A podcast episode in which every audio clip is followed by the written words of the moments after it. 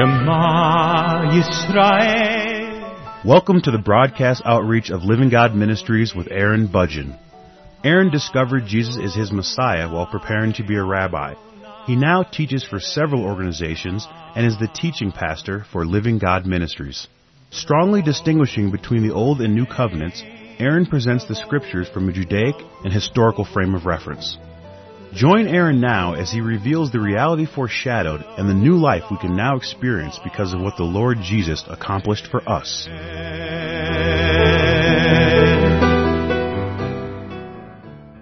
I'm presenting a verse by verse study through the Gospel of John, and this is the 52nd program in this series. In this program, I'm in the Gospel of John chapter 10 verse 11. What Jesus is doing is he is giving an explanation for the parable that he just gave the people. And the purpose of this parable is to state that he is distinct from everyone else and that he is the only way through which people can be saved and that He is the only way through which the needs of a person's heart can be met. And He described this as the only way through which they would be able to obtain pasture. Through the proper door, which was Him, He is the door, by hearing and following the true shepherd, and that He is the true shepherd who will lead them into proper pasture so that they might be fed in the way that they need to be fed. And he is comparing himself with the other religious leaders of that time who were not fulfilling this role in their lives. They were not able to save the people individually. They were not able to feed the people in a way that the deepest needs in their hearts would be met. This was not taking place.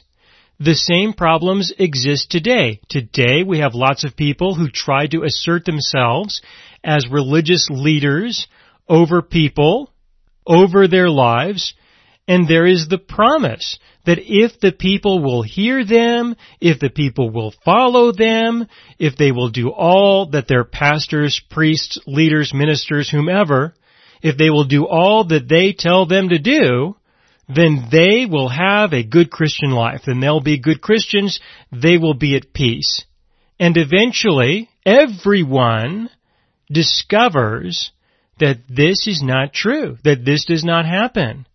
And everyone will eventually be confronted with the reality that there is a God, that Jesus is the only way, and for them to experience fulfillment in their hearts, they will have to have a personal interactive relationship with the Lord Jesus. Unfortunately, what happens today is that there are a lot of things that people will believe that turn out to be barriers, obstacles that prevent people from growing in their relationship with their God. As an example, I mentioned in the previous program how there are a lot of people who do not believe that their God loves them they do not believe that God accepts them.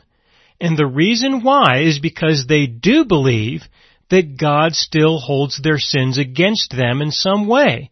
That when He died for the sins of the world, that just wasn't quite enough for you to be fully reconciled to God. It just simply gave you an opportunity to be reconciled to God, but you're going to have to seek reconciliation, seek forgiveness on a regular basis because the crucifixion of the Lord Jesus just wasn't enough, or they suggest that what he really did was institute a new sacrificial system, whereas before you shed the blood of animals, but now you apologize and ask for forgiveness. That becomes the new sacrificial system, which is a rejection of the complete forgiveness of sins.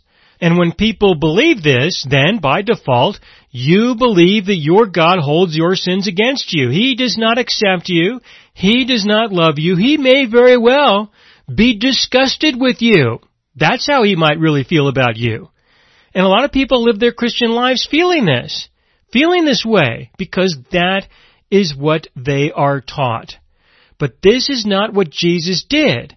He ended the sin issue so that a new relationship could be defined according to the new covenant and everyone needs to understand what the new covenant is. Everyone needs to understand what the gospel is, and they need to understand how their God relates to them now to meet the deepest needs of their spirit, of their heart, whereas this could not have been accomplished through the previous relationship that was defined by the law, by a knowledge of good and evil. So continuing on into John chapter 10 verse 11, Jesus says directly, I am the good shepherd.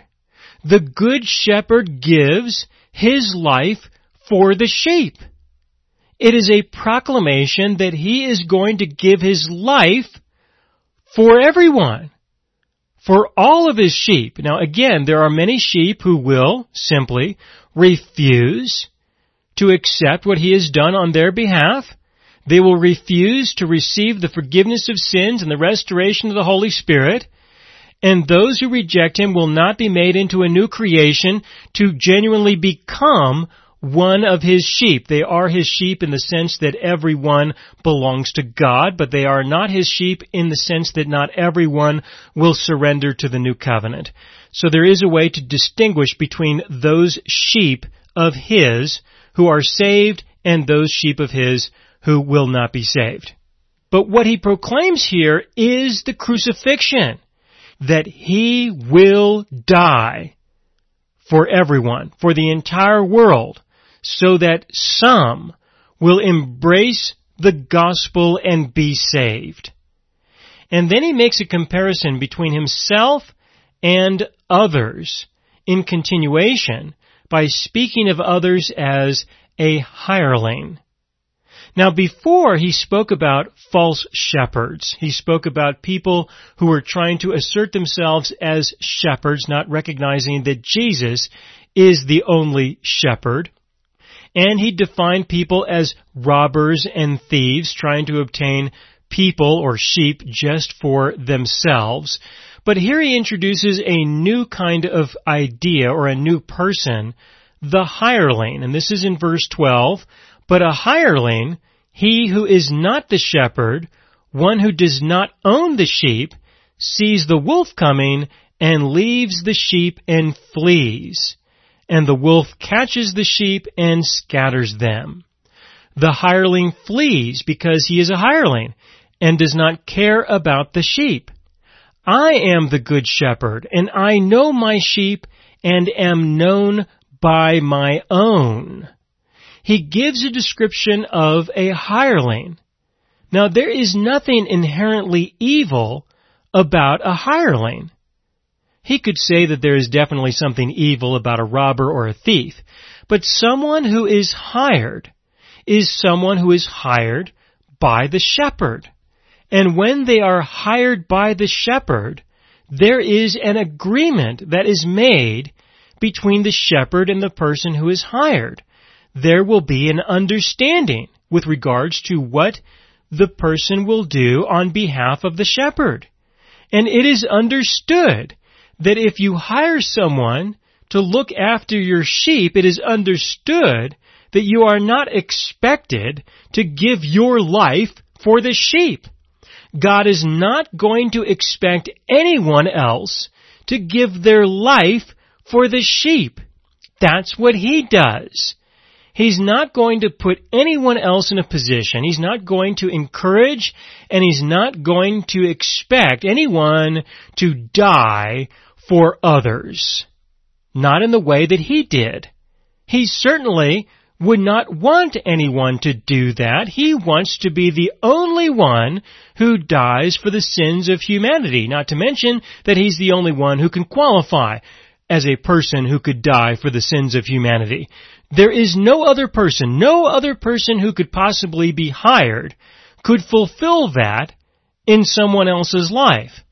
So the hireling, the person who is hired, has a place. They have a purpose. They have a role. And if they do what the shepherd has asked them to do, then this is good. And there are religious leaders who fulfill this kind of a role for God. where they are hired for tasks to assist the shepherd with his sheep. But it is well understood that it is not the role of the one who is hired to die for the sheep. It is not the role of the one who is hired to take any of the sheep away from the shepherd. It is the role of the one who is hired to direct the sheep to the shepherd, to make sure that the sheep are following the instructions and the guidance of the shepherd so that they might be fed, so that they might be cared for. The hireling has a purpose. They have a role. And using this abstract description, I could say that even today, there are people who can fulfill this role for God, who can have a job, who can have a task, so that they might be of assistance to the shepherd, to help the shepherd, to fulfill the greater purpose that the shepherd has. And that this is good. During the time when Jesus was ministering, he had his disciples. And many of his disciples fulfilled this kind of a role. They assisted. They helped. They were, in a sense, hirelings. There was nothing evil about the disciples helping the Lord Jesus fulfill the purposes that Jesus had, that Jesus came to accomplish. This was good that his disciples helped him with that, and it is good that there are others today, that there has always been people who have helped the Lord Jesus conduct his ministry. But the hireling is not expected to die for the sins of anyone. The hireling is expected to assist the shepherd so that the sheep might know the shepherd and so that the shepherd might know the sheep. And this is something that takes place between the hireling and the shepherd. How this is accomplished is between the hireling and the shepherd, not between the hireling and the sheep. The hireling obtains his instructions from the shepherd, not from the sheep. So again, beginning in verse 11, I am the good shepherd. The good shepherd gives his life for the sheep. But a hireling, he who is not the shepherd, one who does not own the sheep, sees a wolf coming and leaves the sheep and flees, and the wolf catches the sheep and scatters them. In this sense, in this description, Jesus is stating that it is his role to protect the sheep from the wolves. In verse 13, the hireling flees because he is a hireling and does not care about the sheep. Well, hirelings can very well care about the sheep. They just won't care about the sheep in the same way that Jesus will care about the sheep. So it doesn't mean that they don't care at all. It just means that they understand their limitations, they understand their purpose, they understand their role, and they understand that the wolf can come and take them out too.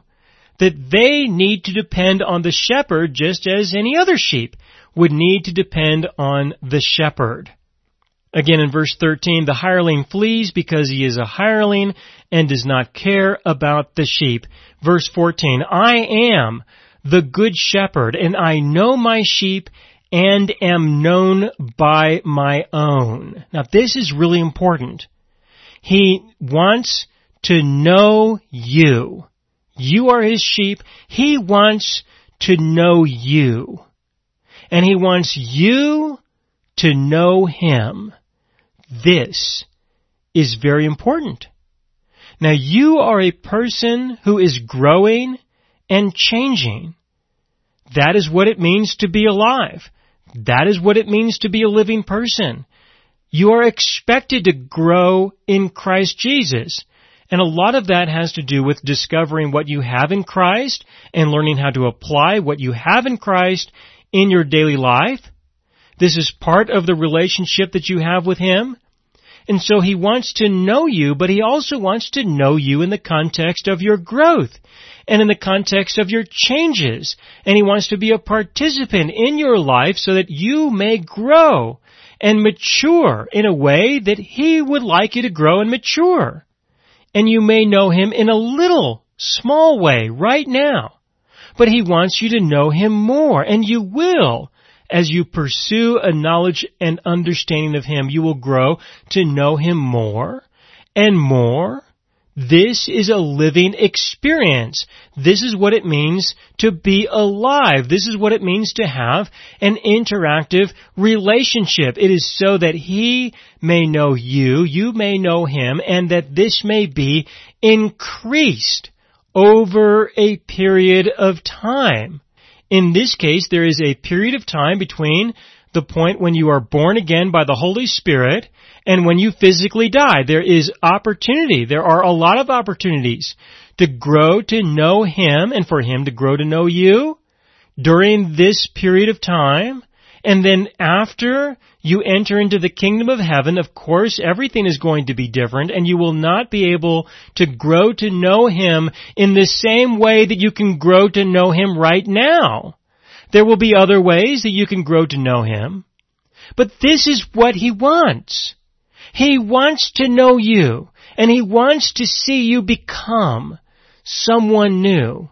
And He wants you to know Him and He wants you to increase in knowing Him more and more as you live your life. Again, in verse 14, I am the good shepherd, and I know my sheep and am known by my own. As the Father knows me, even so I know the Father, and I lay down my life for the sheep. He repeats again the importance of him laying his life down, and this is in direct reference to the crucifixion.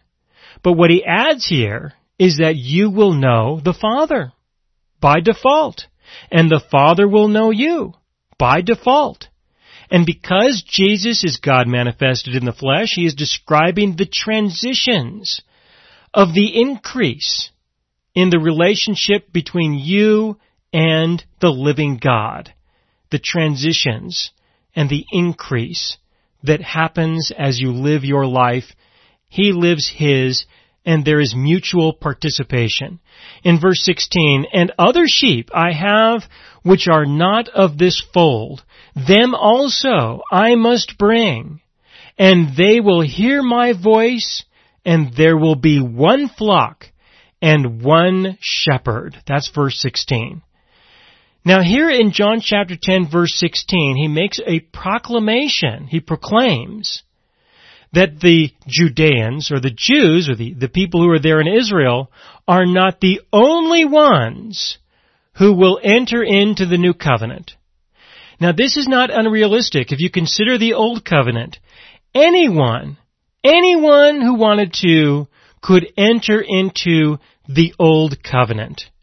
If you were considered to be a Gentile, which was someone who was of the other nations besides Israel, if you wanted to be an Israelite, if you wanted to have a relationship with God as it was defined through the law of Moses, through the Old Covenant, if you wanted to be a part of that, then the law had a provision for that. All you needed to do was submit yourself to the law and you would be recognized as a member of the nation of Israel.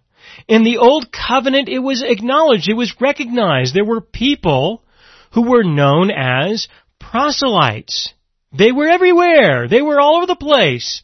And many of them traveled to Jerusalem during the times that they were expected to be there during Passover, during the Feast of Weeks, during the Feast of Tabernacles, they were expected to be there. There were other sheep who were a part of that flock, if I was to use that illustration that Jesus is describing with this parable. But in this case, he's talking about a different covenant. A new covenant. And just as there was a provision in the old covenant for anyone in the world to be a part of the old covenant, so with the new covenant, there is also a provision so that anyone in the world could be a part of the new covenant. When Jesus died for the sins of the world, He died for the sins of the world. And when He presented and offered the Holy Spirit so that people could be made alive, that was offered to everyone in the world. And so Jesus makes the proclamation that there will be others who will believe the gospel. just as you did not have to be an Israelite according to a specific tribe and genealogy. To be an Israelite, you just submit yourself to the law. So also, you did not have to be an Israelite according to a defined genealogy in order to be a part of the new covenant. And so in verse 16 he says, And other sheep I have, which are not of this fold, them also I must bring, and they will hear my voice, and there will be one flock and one shepherd. It's a way of stating, look, there are other people who will surrender to the new covenant. Those are his sheep. Not people who God just specifically created to say, these people I created to be my sheep, and these people I created in a way that they are never going to be allowed to be my sheep. I have decided that. That's not what he did, although there are a lot of people who want to believe that. No, he defined the criteria by which a person can be saved. And if you will surrender to that criteria, regardless of what your genealogy is, you will be made into a new creation. You will be a child of God and that will be who you are. And you will have inheritance rights according to the new covenant, which is all that you need for life and godliness, which is all that you need to fulfill the deepest needs of your heart. The pasture will be open to you, available to you, so that He will meet all of the needs of the core of your spirit, of the core of your being. And you will be able to relate to your God and know Him. He will relate to you and know you. And you will live together with Him on an individual basis. All of these other sheep that He is referring to, other sheep in verse 16, these are other people who will have an individual relationship with Him. He's not referring to a particular nation. He's not referring to another line of genealogy. He's not referring to another collective. He's referring to other individuals. And all of these individuals will come together as one flock. And this is a flock that has been growing and growing ever since Jesus proclaimed this. And this flock will continue to grow generation after generation as long as people are still on this earth as long as new people are born into this world, there will be new people who will have the opportunity to embrace the gospel, who can surrender to the new covenant if they will recognize, acknowledge, and meet the criteria that God has defined, which is that you are to believe the truth. That's all you need to do. Believe the truth that He has conveyed. He doesn't hold your sins against you anymore. He is offering to you His very Spirit that will resurrect you from the dead. You can receive that by trust, by belief, by recognition and acknowledgement of the truth. He Himself will give His Spirit to you. He will do that. That is His promise. You will be made spiritually alive. He will never leave you. He will never forsake you. You will be born again as a child of God and be a member of His flock that He has been growing and growing now for thousands of years. And He will continue to grow until He returns personally and declares the end. Therefore, in verse 17, therefore, my Father loves me, because I lay down my life that I may take it again. No one takes it from me, but I lay it down of myself. I have power to lay it down, and I have power to take it again. This command I have received from my Father. Jesus directly proclaims that he is going to die for the sins of humanity. He is going to do this. He is going to ensure that this takes place and he is going to resurrect from the dead. When he states that he is going to take it up again, that he has the power to do so, he makes a public proclamation that he has the authority and the power to resurrect himself, therefore the power to resurrect all others. And I will continue with this in the next program.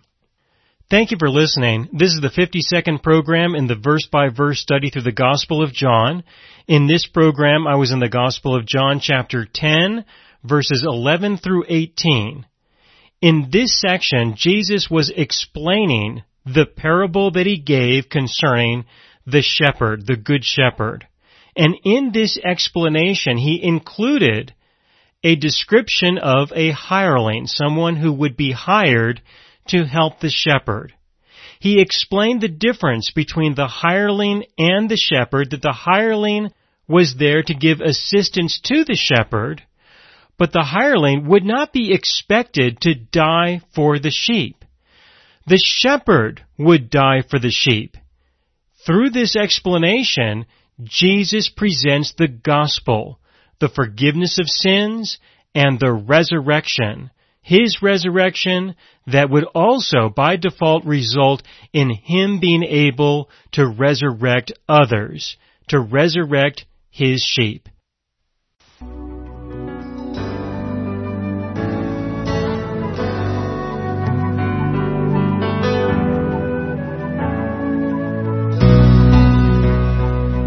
You have been listening to the broadcast outreach of Living God Ministries.